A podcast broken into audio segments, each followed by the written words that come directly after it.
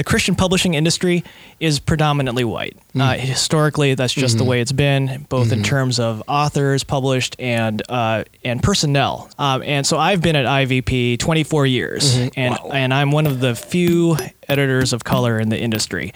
And so for my pretty much my whole career, I've I've wanted uh, and longed for more representation. Let's begin. Blank paper and pen, stories to tell, battles to win. Deep breath and count to ten. Let's begin. Let's begin. Let's begin. Let's begin. What up, folks? This is Leroy Barber with the Sit Up Podcast, uh, and thankful again for you joining us and listening in. Remember, you can uh, reach us on Facebook at Sit Up Podcast. You can shoot questions or comments to my Facebook, Leroy Barber, or Twitter, uh, at that's just at Leroy Barber. Um, love to have your comments um, and your ideas for for shows in the future.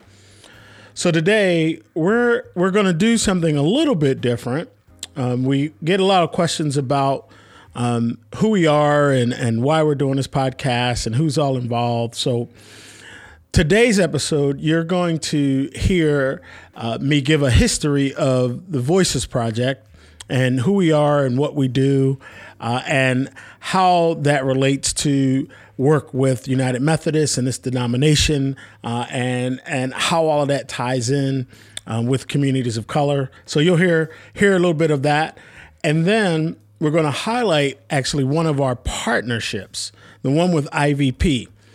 And the reason we're highlighting this is because we, we believe uh, that uh, it is important for voices of color to be uh, raised in the marketplace, if you will, right? Uh, and IVP has been a great partner uh, in highlighting authors of color. Because I don't know if you know, but 85%, somewhere in that area of all books are written, written by white folks.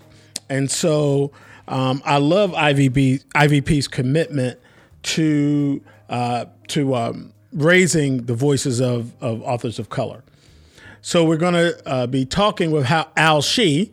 Uh, and Al Hsu is an editor at IVP, uh, and he is also an author himself. Uh, and he's going to talk about some things around uh, first time authors, what it takes to become an author, what are three things that you can walk away with from today's episode. Um, and, you know, I want to leave this last question Do you l- read authors of color? How many? What, what's your commitment to listening to and reading? and hearing the narrative and story of people of color. This is Leroy Barber. This is a Sit Up podcast, and I hope you enjoyed today's episode. And whether we will make statements, speak truth, or add to the noise is up to us. To take the dust we've been given, to treat our seconds like cents and watch how we spend them, to use our words like olive branches in the mouths of birds and watch where we send them. Take the negative thoughts we were taught, take our wounded souls and hearts, and let God mend them. Let's begin. Blank paper and pen, stories to tell, battles to win. Deep breath and count to ten. Let's begin. Let's begin. Let's begin. Let's begin. So my name is Leroy Barber. Uh, I am co-founder of the Voices Project and with uh, Donna. And I'm going to take a couple minutes just to give a framing for the Voices Project and then um, turn it over to our, our leaders for the, the next couple days. Um, Voices was started 10 years ago, actually 10 years ago this month, actually in this state, but on the other side in Orlando. Um, and it originally started as a space for, um, you know, my wife and I working in ministry, raising support, you know, the whole gamut for about 20 years. And after that, feeling like, wow, like we still aren't great at raising support. Is there something wrong with us, right? Um, we still aren't, you know, we, we're getting in these spaces, but the leadership space isn't growing as the way we thought it should after 20 years. And so um, Voices really was a gathering of black leaders originally saying, let's just pull our black folk together and let's talk about some of this. So we we had we brought together some pastors. There's about seven or eight of us in a room, and uh, just started having conversation about where we were, and the stories were similar. And um, a couple of things popped out of that conversation that helped shape what Voices is today. Uh, one was we had some younger pastors and some older pastors in a room, and the younger pastors let it all out and was like, hey, um, I'm working with this white organization because no black pastor older than me would like give me time of day because I wanted to do something different, right? That like that boom, right? That just kind of hit hit the fan and then they start talking about being evangelical and I don't know if I am evangelical anymore and why should we be evangelical? This was 10 years ago, right? We're in a room, right? And uh, all of that was surfacing and um, uh, so all of those things surfaced, and then how are we going to? What kind of voice do we have in our community, right? Like, pastors aren't the only people that should be speaking. We should we should be talking to all kinds of different people. And so, some of what Voices does now is we make sure that it's just not pastors up front, like talking to people. That's not the only place of influence. There was a business has influence, right? Arts has influence. Education has influence. Uh, politics have influence. And so we shape this thing out of the seven channels of influence that we would constantly be working through all of those areas uh, to be influence in our community. Uh, and then uh, the room at that time, we didn't know how, but we're like, we also need to be connecting to other communities of color. Like what we all we all have some similar things. What are those, and how do we tease those out? So all of that happened at the first get, first meeting, and that became kind of what Voices is today. And a, and a simple mission statement was um, uh, training and promoting leaders of color. Right. That's what we, that's what that's what we do. We try to do, uh, and um, those who know and come and do trainings for us and a part of Voices, which Lisa Sharon Harper came to our second meeting and like told us we need to stay evangelical, and everybody was like, "No, Lisa, no," like, uh, and uh, and helped. and uh, and and really helped shape voices from that space to kind of stay attached to something we didn't want to stay attached to, um, and so um, so that's been a part of our formation over over the last ten years. We, um, we actively have two gatherings a year, one now in January, uh, and we try to do that in a warm place because people of color like warm things, just to not to be stereotype or anything, but you know. Um, uh, so, and also having that be a place where we can um, set up s- smaller groups of people. We try to limit these to 30 or 40 people, really, so that we can go deeper into a conversation. Um, and so that happens twice a year, once in a warm place somewhere, uh, and the second in New York, because part of what we're doing is wants to influence culture, and we really believe like the center of cultural influence is probably New York City, right? Um, and so, what does it mean to be there? Um, and uh, to be connecting with that city. And so we do things like go to plays written by folks of color or folks of color are in and um, uh, at our gathering um, in, in August. And so we've gone to see The Lion King. We, gone we went to see Richard, um, Richard Pryor's daughter in a play. I mean, it was just, it's just kind of a, a piece of what we do. So um, those things have those things emerged, and we actually have been doing those for 10 years. That has been kind of the, the pieces that have remained the same. Uh, and then uh, a few years in, we started we started working generationally and saying we, we need to keep have this as a part of what we're doing. So we started a black college tour um, where we uh, went around and began to talk to black colleges and black students about cultural influence, about some of the things that we were we were talking about as leaders of color and black leaders at that time. Um, and so we do a black college tour and have done it. Uh, and then I guess last year was the first time um, after kind of doing it for so long and so many people kind of wanting to connect with each other, not just kind of us connecting with those communities over over periods of time that we we decided to do a conference. So there's a Voices conference now that happens in May. Um, and uh, if y'all weren't there, Kathy Khang like brought it, and uh, uh, Lisa helped guide. Always helps guides from wherever. What, anytime we're doing anything, Lisa's voice is in it. So she is. Uh, she. We have an elders group that meets quarterly. Lisa leads that um, and helps us think through what we're going to do next and why we're doing it. Um, and so it is a big part of a part of this this work. So that's a real quick overview of history. We um, we we really are diving into what does it mean to be a leader of color um, in today's world, um, but not an assimilated leader of color, right? A leader of color leading out of who you are. I don't, we don't, we're not interested in who the assimilated you is. We're interested in who you are, born, uh, at, created by God, right? Uh, in a place and a time, um, and that's the person we think should be leading. And we have a whole lot of um, scriptural things that we've connected to that. Lisa, 10 years ago, didn't have that great book out, A Very Good Gospel, but uh, I think she worked it out on us. And, uh, and, and was that three years ago or two years ago now? Two years ago, um, that book was the number one book of the year in Englewood Review um, and talks about. Um, uh, like we are shaped and born out of a creator and what does it mean to be human right uh, and so anyway I could go on and on about the wonderful shapings of people that put that have been a part of Voices over the last 10 years. So we're thankful to be here, um, and we are grateful for.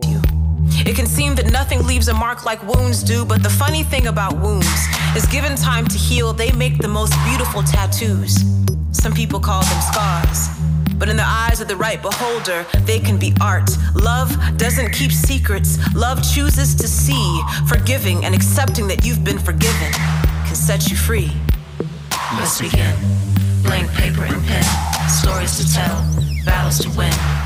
Deep breath, count to ten. Let's begin. Let's begin. Let's begin. But this morning, I uh, have Al Hsu with us, and uh, he is a editor uh, for InterVarsity Press.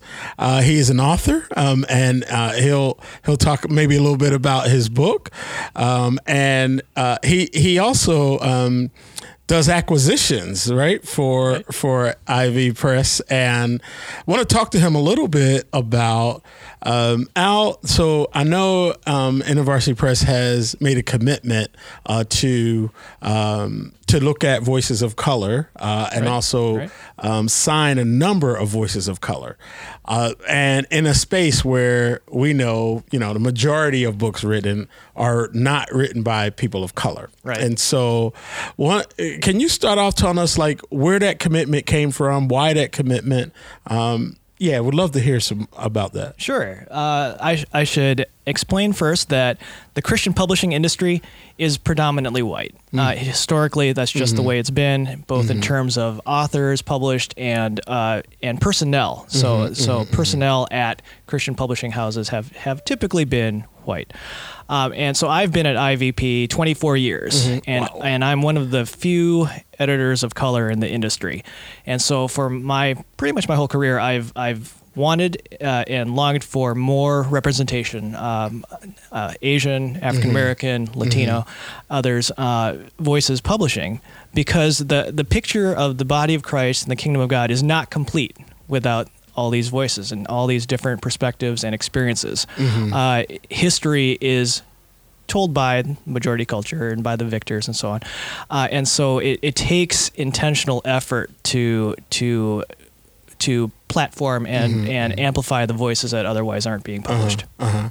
Wow. So so I wanna I wanna tease out a, a couple things you you just said you're one of very few editors of color right. in in the Christian publishing industry. Right. So you yourself like are alone a lot of times, um, and talk about that as an editor with a commitment mm-hmm. to see more people of color published. And I should say, uh, IVP and InterVarsity Christian Fellowship overall uh, have long been committed to uh, ethnic multi ethnicity and mm-hmm, and mm-hmm. diversity and uh, the kingdom in all of its uh, seeing the, seeing the kingdom expressed in people of every ethnicity Mm-hmm, and and uh, location, and so I'm I'm grateful for the the white leaders at IVP and InterVarsity that have have Mm-hmm. elevated people of color, uh, and so so editors before me, editorial directors before me, publishers before me have Mm-hmm. have pub- published.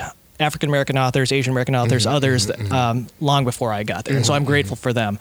Um, and so, in that vein, I've been but but they've also recognized their some of their limitations mm-hmm. uh, that they mm-hmm. can't go into certain spaces or at least it's more difficult for them to build credibility with authors and readers in certain spaces. And so mm-hmm. I've had opportunities to go to conferences like this Black Asian dialogue that most of my white colleagues would not go to, um, uh, and most white publishers and editors just aren't there at the table. And so I'm grateful for the the communities of color, the the networks, the relationships that I've been able to uh, intersect with, and getting to mm-hmm. know authors from across the board. People like Leroy Barber and mm-hmm. Donna Barber and Kathy Khang and, and Jonathan Brooks and so many mm-hmm. others that have been a delight to work with, uh, and all the various expressions of of the kingdom that everybody's living out. Oh, that's cool. So, yeah, you mentioned a few of those authors. I, I'm a, I'm I'm one of them. So Yep, you know that's, that's fun. Uh, but Dominique Gilliard, Right, um, right. You know Jonathan Brooks, Kathy Khang, Mm-hmm. Brenda Salter McNeil, um, and a commitment to these phenomenal these folks that have done great work, Mm-hmm. but also are now um, authors that and names of that people recognize. You know, and um, that's that's some great great work. And and also I love finding the first time authors, the voices that have not yet been published, that you don't know their names yet. Mm-hmm. We, we just published a book a couple months ago called Hermanas um, by three Latina authors, uh, Natalia Colon, who is Argentinian and uh, Armenian, uh, and uh, Noemi Vega and uh, Kristy Garza Robinson, who are Mex- Mexican American.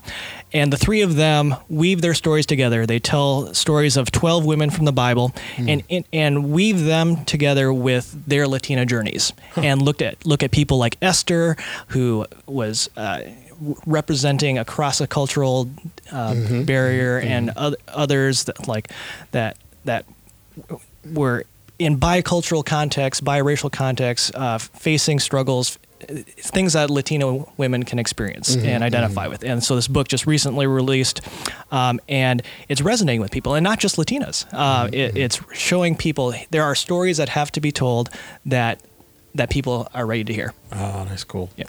So this week we're we're in the middle of um, a conversation, Black Asian conversation, in in two communities that have, you know, lived together in certain spaces for a long time, um, but where there's there's some misunderstandings and tensions and things. Uh, why why why are you here? Um, and you know, as a part of this conversation. Well, I'm I'm thrilled to be here just because this is a conversation that's not been intentionally addressed. Uh, and so when I saw the topic of this conference, this gathering, I was like, oh, I want to be there. Um, and I think Asian Americans and African Americans have been uh, co collaborators and colleagues along the journey, but have not always understood each other's stories. And so I, I'm really grateful for how uh, Kathy Khang and Lisa Sharon Harper opened our time with the time of understanding our histories black history, Asian history, and our own personal families and stories and how they intersect. Um, for myself, I'm a second generation Taiwanese American, and I grew up in Minnesota, uh, which is predominantly white. Um, so it was not until after college, after grad school, uh, and in my work that I that I really intersected uh, si- significantly with both a larger Asian American community as well as African American community. Uh, and I remember going to a conference. Uh, this is in my mid twenties where I uh, it was a multi-ethnic conference um, where we had different speakers from different eth- ethnicities and communities. And I was looking forward to going to this conference because I would be seeing my Asian American peeps, and it's like, oh, I'll get to see all my Asian friends. But what hit me at that conference was hearing the black speakers and meeting African American colleagues and staff, and I realized that the reason I, we as Asian Americans have a place at the table is because of the years of suffering and sacrifice that the African Americans have have worked so long and hard for. Uh, that they were doing this decades, maybe centuries before uh, we were on the scene. And so, I, as an Asian American, am, am indebted to the African hmm. Americans that have gone before, and so so that was a an uh, an awakening for me, mm-hmm, mm-hmm. and I realized, okay, if I'm the only editor of color at the publishing table, at the publishing committee. Um, I can't just advocate for my people, for Asian Americans. I need to advocate for books by African Americans and Latinos and Native Americans and others. And so that that was part of the uh, conviction that that experience had for me. Wow, man. And I, I, I think I think also yesterday as we were as we were talking about um, looking at a timeline of history and looking at the history from uh, you know African Americans' perspective and Asian Americans' perspective and seeing their similarities in the story of the timeline was uh, I, I learned a lot from that. I learned um, things I didn't know about the struggle of Asian Americans because of this whole, you know, model minority myth that that's out there that has kept our communities, you know, from apart really and from from connecting. And so i feel grateful for for what you have said and for for being here and going through this together.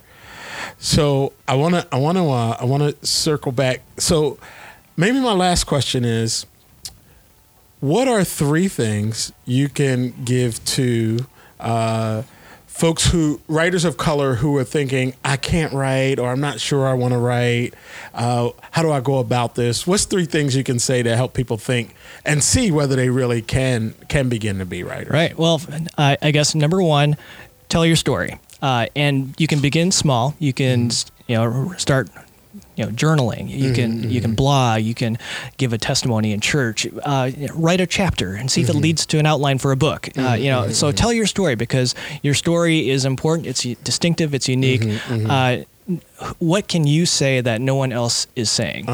Uh, the other thing I would uh, so two, uh, read other people of color, uh, enc- and support other people of color, read their books, buy their books, uh, and be the change you want to see.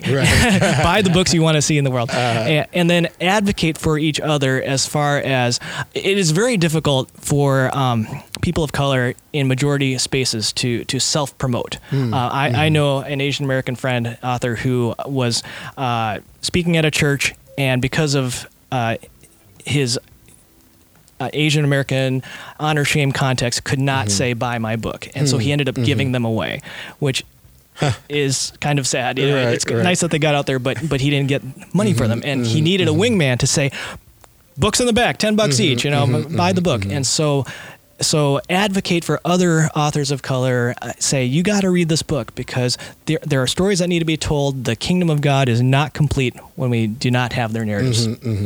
Oh, that's good. So, th- those that are listening uh, know that there are editors uh, out there that are uh, looking for writers of color, and uh, this advice of tell your story, read other authors of color, right, and don't be ashamed to self promote whatever you write. Um, it's some advice from Al today. So Al, you, you talked about self promoting. So you're an author yourself. Tell us about some stuff you've done. Well, uh, one of the books that I'm, I, I've written three books myself, and the one that has uh, been re-released recently is called "Grieving a Suicide." Uh, I lost my dad to suicide some years ago, and uh, so, and I realized it, it, it was it was a book. It was sorry.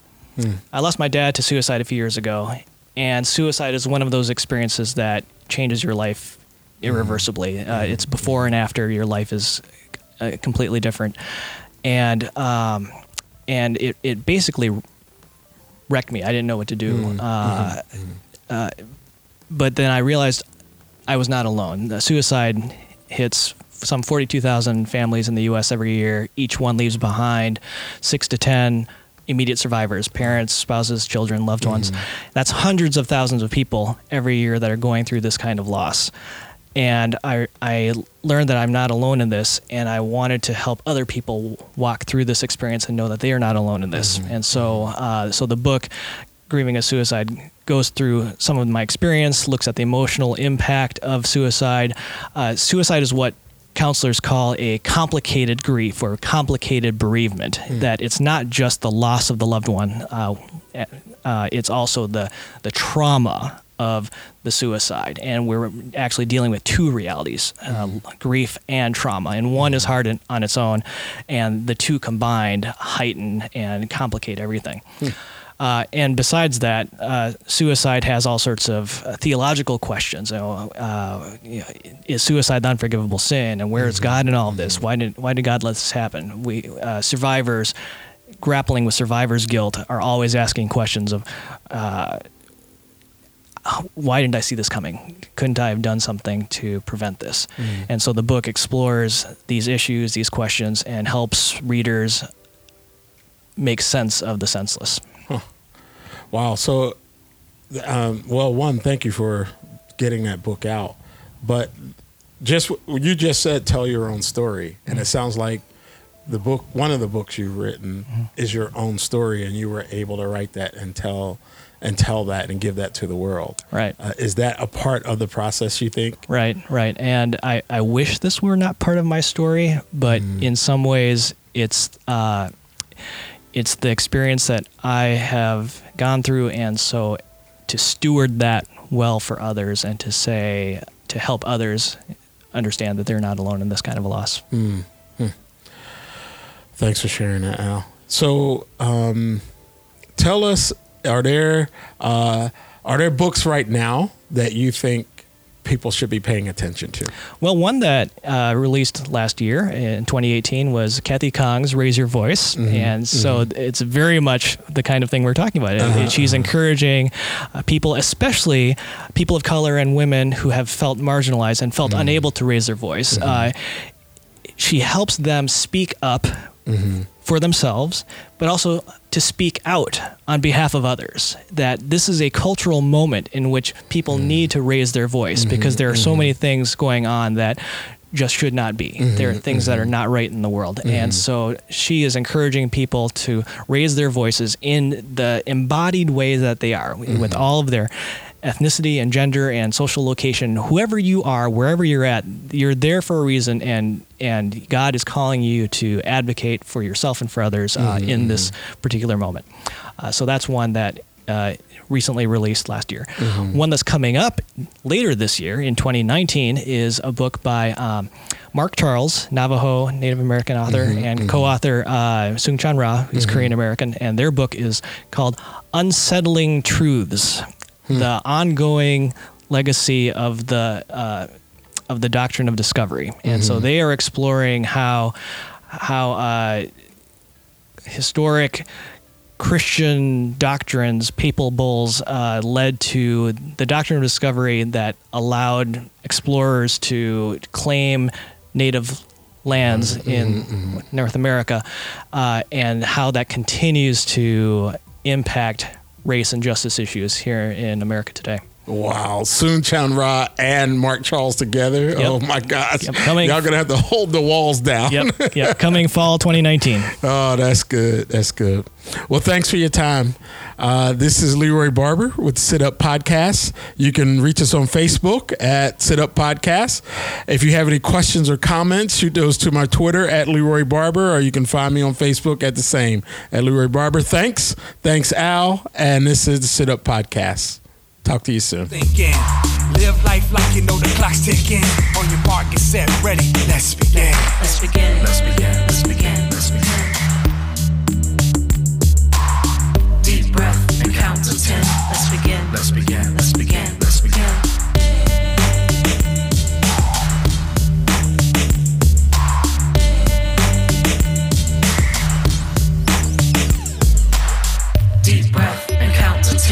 Let's begin. Let's begin. Let's begin. Let's begin. Let's begin.